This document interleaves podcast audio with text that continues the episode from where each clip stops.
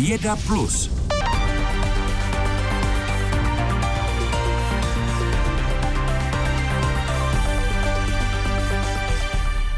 Základní síly, které drží pohromadě celý vesmír, podle vědců stále dostatečně neznáme. Další velkou nejistotou a otazníky eh, přinesly výsledky zatím nejpřesnějšího experimentu, který zkoumal takzvanou slabou jadernou interakci. A výsledky měření se významně liší od toho, co fyzikové předpovídali. Více si povíme s vědeckým redaktorem Martinem Srbem. Vítám tě. Dobrý den. Martine, eh, na co se tedy ti vědci hm, snažili zaměřit v tom výzkumu? Snažili se změřit slabou jadernou interakci, což je jedna ze, ze čtyř základních sil, které podle vědců řídí dění v celém vesmíru. To dění popisuje eh, standardní model částicové fyziky, podle kterého se veškerá hmota, pohyb a tak dále dá rozdělit na pouhých 12 druhů malinkatých částic.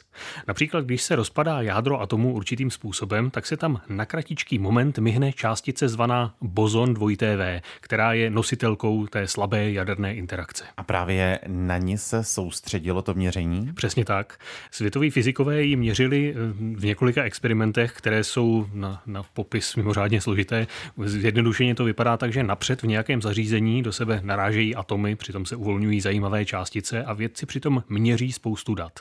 Pak ale může trvat až roky, než z těch dat dostanou výsledek. No a předvaratné výsledky, které teď vyšly v odborném časopise Science, tak pocházejí z pokusů, které se uskutečnily před 10 až 20 lety ve Fermiho laboratoři v americkém státě Illinois. Čím jsou ty výsledky, řekněme, převratné?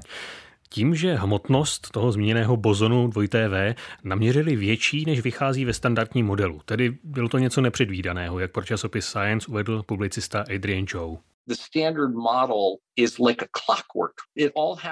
Standardní model to je něco jako hodinový strojek, kde do sebe všechny hodnoty musí zapadat, říká Adrian Chow. Když známe hmotnost ostatních částic, tak z toho můžeme odvodit, jakou hmotnost by měl mít bozon 2TV. E, měření sice není dokonale přesné, není to trefa doprostřed terče, u každé částice je to nějaké přibližně naměřené rozmezí, ve kterém se může pohybovat, ale to nové měření vyšlo výrazně mimo ten pomyslný terč. Nemůže v tom měření být chyba? To je právě otázka, kterou se vědci budou snažit proskoumat v příštích i letech. Bozon 2TV kromě toho zmíněného experimentu zjišťovali ještě ve dvou dalších měřeních. No a tam ty výsledky odpovídají tomu standardnímu modelu, kde do sebe všechna čísla zapadají tak, jak mají. Ta měření sice nebyla tak přesná, ten nožní, ten rozptyl, trefy do terče mají trochu větší, ale ani tak se nepotkávají s tím nově zveřejněným měřením. Jak to porovnávání nakonec může dopadnout? Jaké jsou možnosti? Jedna z možností je, že se přece jen nakonec potvrdí platnost standardního modelu.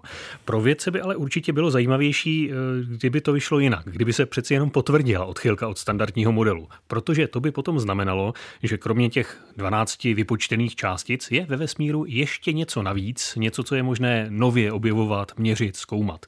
Navíc těch možných odchylek od standardního modelu už v historii bylo více, připomíná Adrian Chow ze Science. Magnetismus myonů je přesně něco takového. Je to jedno z místeček, kde ten standardní model úplně nesedí. No a třetí příklad, o kterém se mluví, jsou částice zvané mezony B, říká Adrian Chow. Martine, je možné, že existuje něco, nějaká částice nebo síla, co by vysvětlila všechny ty zmíněné odchylky najednou? Je to jedna možnost. No ale jiná možnost je, že spolu vůbec nesouvisejí a že každá z nich má jiné svoje vysvětlení. Přitom ale na těchto miniaturních částicích závisí celý vesmír. Jak fungují hvězdy, jak se pohybují galaxie, ale jak se pohybují třeba i atomy a hmota kolem nás, jak se rozpadají. Vědci se proto velmi těší na pokračování dalších experimentů a měření. Letos se po tříleté odstávce znovu rozeběhne vylepšený velký hadronový urychlovač na švýcarsko-francouzském pomezí. No a podle vědců by se na něm veliké fyzikální pokusy dali uskutečnit už letos v červnu. Předpovídá Martin Srb z vědecké redakce Českého rozhlasu. Díky. Naslyšenou. Špičkové vědce bychom docela klidně mohli přirovnat k vrcholovým sportovcům.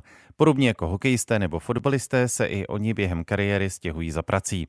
V rámci takzvané excelentní vědy má Evropská unie speciální grant Marie Curie Sklodovské, který umožňuje vědcům přesun mezi evropskými institucemi. Do těch českých letos zamíří hned 11 vědců, kteří mají potenciál vymyslet zásadní objevy. Pokračuje Eva Kézrová. Hlavní podmínkou dvouletého grantu Marie Sklodovské Curie, který pokrývá životní náklady vědce, je jeho přesun na jiné evropské pracoviště, kde pokračuje ve svém výzkumu.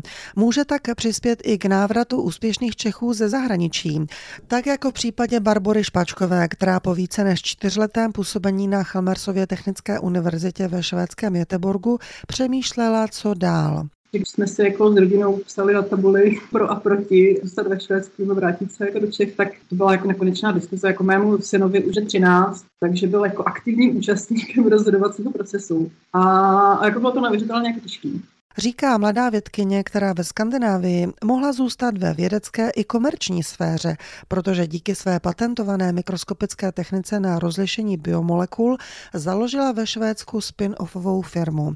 Nakonec se rozhodla vrátit do Prahy a pokračovat ve výzkumu na Fyzikálním ústavu Akademie věd. V mé hlavě je to tak, že Česká republika mě v podstatě vychovala jako vědce a tak nějak si říkám, že bych to mohla tomuhle systému jako vrátit a přinést nové aspekty z vědy do Čech Mimo Madeky mi vyšel i grant grantové agentury České republiky a tím tak nějak vlastně bylo jako rozhodnuto za nás. Oba granty chce Barbara Špačková propojit, takže bude studovat nejen vzájemné interakce biomolekul, ale zároveň hledat jakýsi nanoventil, který bude řídit tok jednotlivých molekul. Když si představíte jakékoliv potrubí, kde potřebujete posílat jako jednotlivé součástky jako jinam, tak v podstatě to je ten samý princip jenom na škále těch nanometrů, kde nepracujete s velkýma objektama, ale s velkýma molekulama. Také Ivana Ebrová po pětiletém působení v astronomickém centru Mikuláše Koperníka Polské akademie věd ve Varšavě řešila, co dál.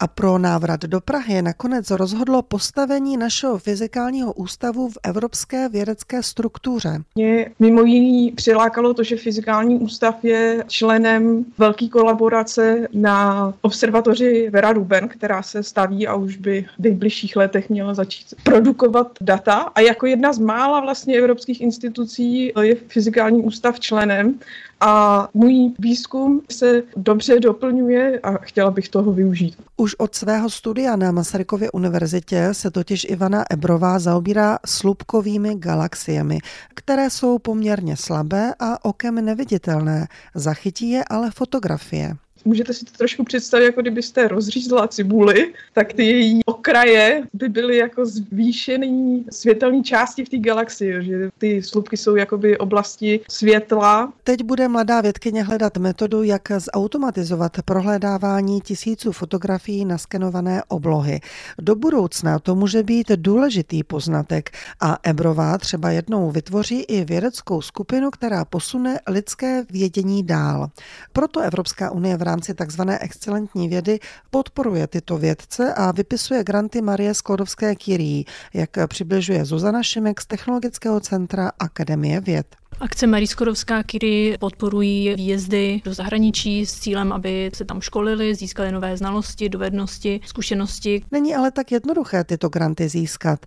Letos z více než tisícovky žádostí uspělo jen 144, z toho 11 putuje do České republiky, ať už díky našim anebo zahraničním vědcům. Samozřejmě je těžké konkurovat, pokud si vědec může vybrat mezi českou institucí a nějakou západoevropskou. Na druhou stranu ta úspěšnost roste. Protože je to dobrý způsob získávání nadějných vědců pro české vědecké prostředí. Eva Kézrová, Český rozhlas.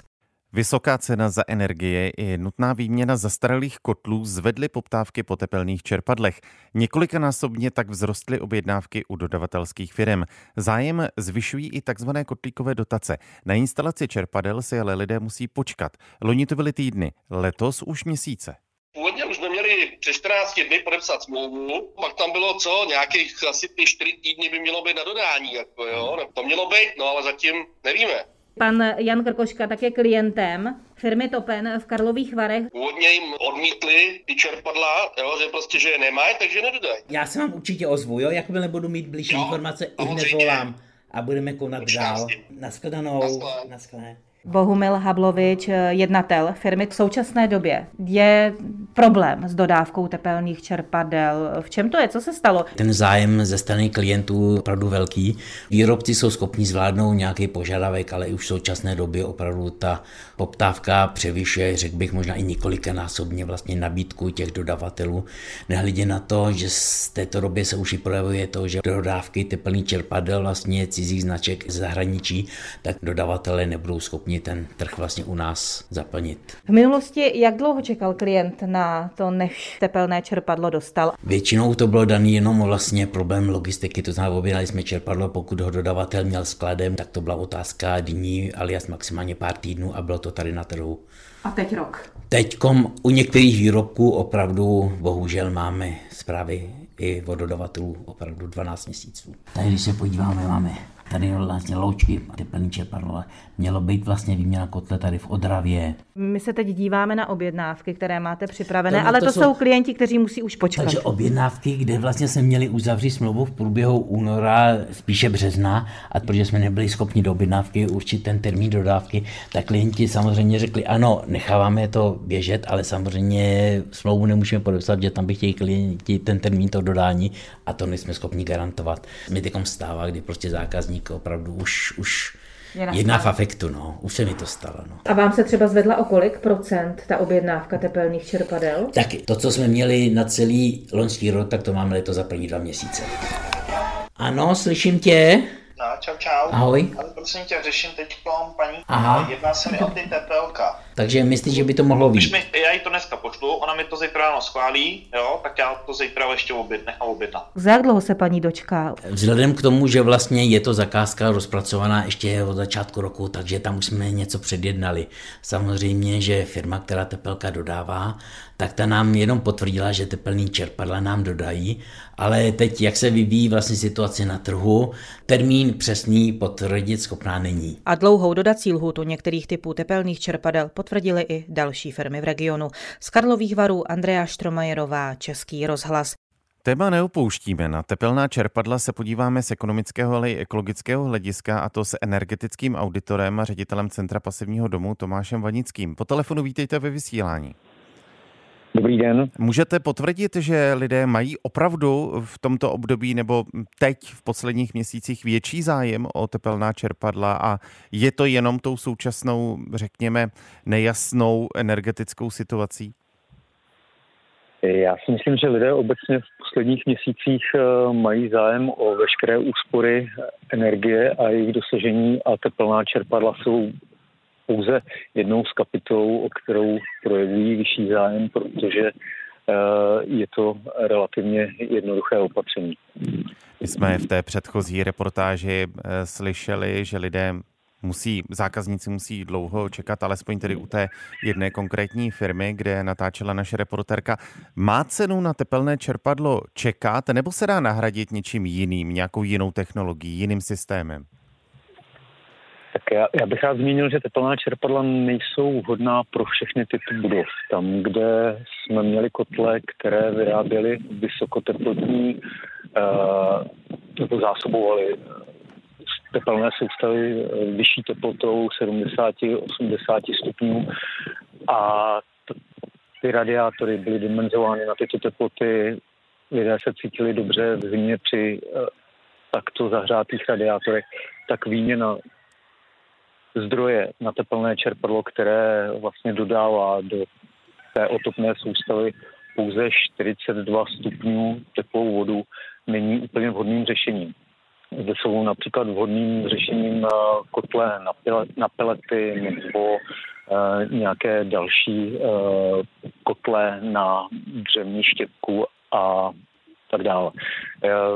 Je to v závislosti i na tom, jaké, jaký dům máme, zda můžeme uh, vlastně skladovat někde, někde takovéto palivo a jestli vůbec uh, máme prostor pro tu instalaci, protože výměna uh, malého plynového kotle za větší zdroj může být u mnoha domů problém. Já bych doporučoval, aby lidé se dívali po tom, co je možné na trhu. Ten odklon od zemního plynu eh, je evropským trendem a v podstatě byl započatý ještě před konfliktem na Ukrajině. Takže ten směr jít napřed eh, tepelným čerpadlům, fotovoltaickým panelům a dalším obnovitelným zdrojům energie tady je. Co, eh, jaká technologie by se eh, hodila v návaznosti tedy na odstavení plynu nebo na to, že se majitel rozhodne, že nebude topit plynem, tak co byste doporučil u starších budov, u starších rodinných domů?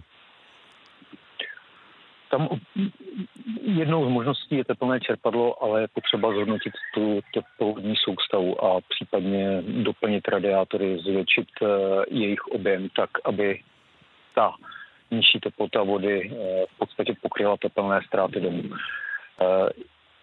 v pasivním domě říkáme, že je nejlepší energie ta, kterou nepotřebujete a pokud majitelé rodinných domů přistoupí v prvním kroku ke snížení energetické náročnosti zateplením, eh, výměnou oken, eh, instalací rekuperačních jednotek, tak eh, v podstatě budou potřebovat menší zdroj energie do budoucna.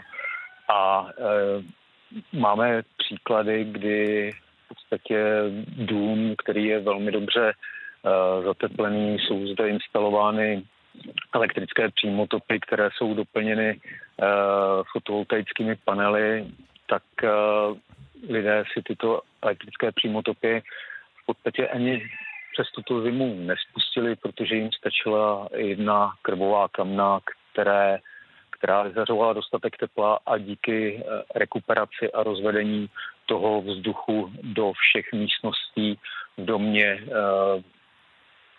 nebyla potřeba uh, zapojovat elektrické vytápění. Vysvětluje... Těch variant je hodně. Vysvětluje různé varianty energetických úspor a způsobu vytápění budov energetický auditor a ředitel Centra pasivního domu Tomáš Vanický. Díky, naslyšenou. Naslyšenou. Posloucháte Vědu Plus, denní souhrn nejzajímavějších událostí ve vědě. Každý všední den po půl šesté odpoledne na Plusu. Doborníci z Českého vysokého učení technického spojili síly z historiky a dali dohromady výstavu ikonických gotických staveb Česka. Jejich modely ukazují nikdy nerealizovanou anebo nedochovanou podobu těchto staveb. Jak v Kutnohorském muzeu Stříbra zjišťoval redaktor Ondřej Ševčík, ke stavbě moderních modelů studenti ČVUT kombinují znalosti středověké architektury s moderními laserovými technologiemi. Jsou to modely staveb, které se buď nedochovaly, nebo ani nebyly dostavené v téhle podobě, anebo změnily za dobu svého trvání výrazně svoji podobu. Říká architekt Vojtěch Dvořák z Fakulty stavební Českého vysokého učení technického, se kterým teď právě stojíme v jedné z výstavních místností Českého muzea Stříbra v Kutné hoře. Okolo sebe máme už nějaké modely, celkem je jich tady 20. Jsou to malé sakrální objekty, velké chrámy, nějaké obrané objekty. Můžeme rovnou třeba přejít i do dalšího sálu, kde jsou opravdu tady ty největší, nejvelkolepější modely, konkrétně tady kostel Pany Marie Sněžné, což byl i model, jeden z těch prvních modelů, který vůbec studenti vytvořili. A v současné době stojí jenom ta část chóru, a to ještě ve snížené podobě. Což je vlastně taková třetina toho Přes, plánovaného rozsahu tak, toho zhruba, chrámu. Zhruba třetina, protože pro ten plánovaný rozsah eh, byl takový, že ten kostel měl mít 100 metrů na délku a ta původní výška klenby byla nějakých 40 metrů, takže by to prostě byla nejvyšší klenba v Praze. Vy jste tedy prostřednictvím toho modelu dostavili zbytek toho chrámu. Z jakých zdrojů jste čerpali, jak ta stavba před zhruba 600 lety měla původně vypadat? Prů jsme čerpali vlastně z historických podkladů a hlavně e, z archeologických výzkumů, kdy při bourání okolních staveb tak se našly pozůstatky právě vlastně toho nedostavěného trojlodí, takže z toho se dalo velice přesně odvodit jak ta půdorysná stopa, tak vlastně i nějaké ty výškové parametry. Popisuje mi mezi středověkými stokrát zmenšenými stavbami architekt Vojtěch Dvořák. Jak pokračuje jeho kolega Michal Chalupa z ČVUT, všechny modely studenti vyráběli stejným způsobem. Ta technologie spočívá v tom, že jednotlivé díly modelu jsou rozkresleny v grafickém programu a ty díly jsou pak řezány na laserovém plotru, který udělá tu hezkou patinu na řezu, která má nehnědlou barvu. Materiál, ze kterého jsou ty modely vyráběny, je takzvaná dřevitá lepenka, a pak dává té výstavě dojem toho, že vlastně všechny ty modely jsou prakticky stejné a ty studenti vlastně při výrobě každého modelu se inspirují těmi předchozími tak, aby bylo zachována vlastně ta stejná podoba a ta výstava působila jednotně. Říká Michal Chalupa z ČVUT, který na fakultě obsluhuje speciální laser na řezání nejrůznějšího materiálu pro stavbu architektonických modelů.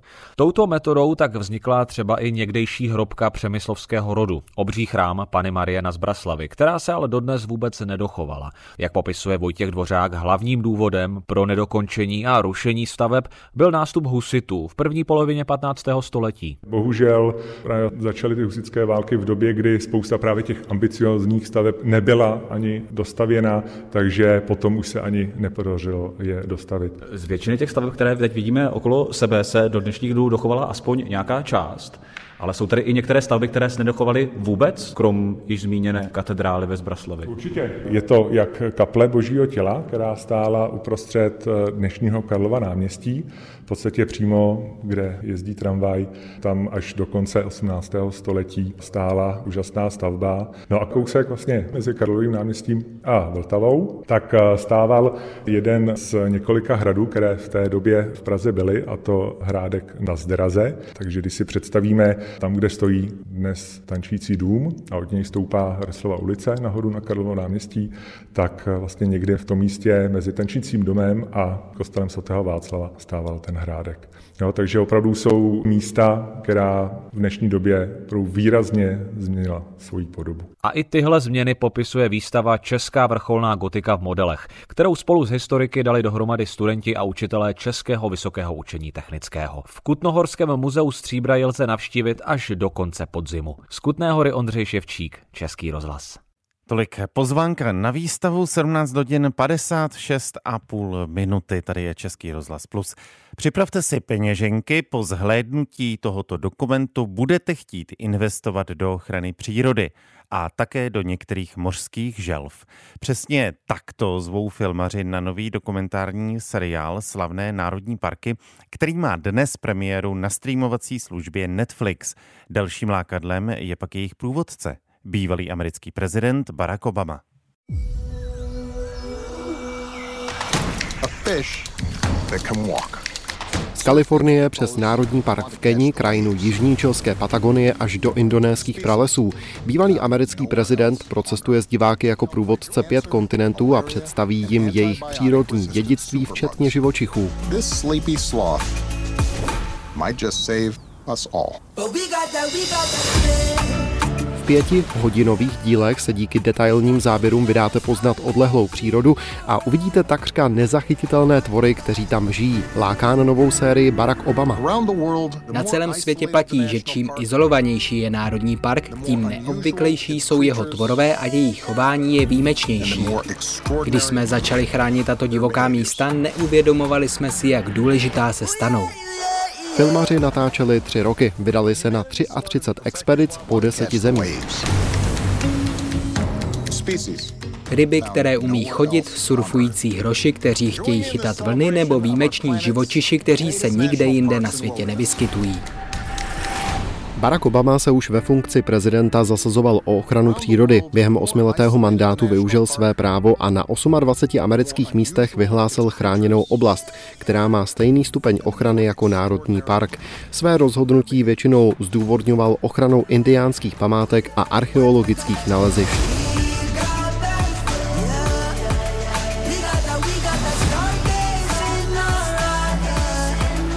Díky tomu ochránila 44. hlava Spojených států amerických více kilometrů čtverečních než kterýkoliv prezident před ním. Některá Obamova rozhodnutí ale zrušil Donald Trump. Aktuální prezident Joe Biden v tomto ohledu opět obrátil a obnovil původní podmínky ochrany přírody. Jiří Štefel, Český rozhlas.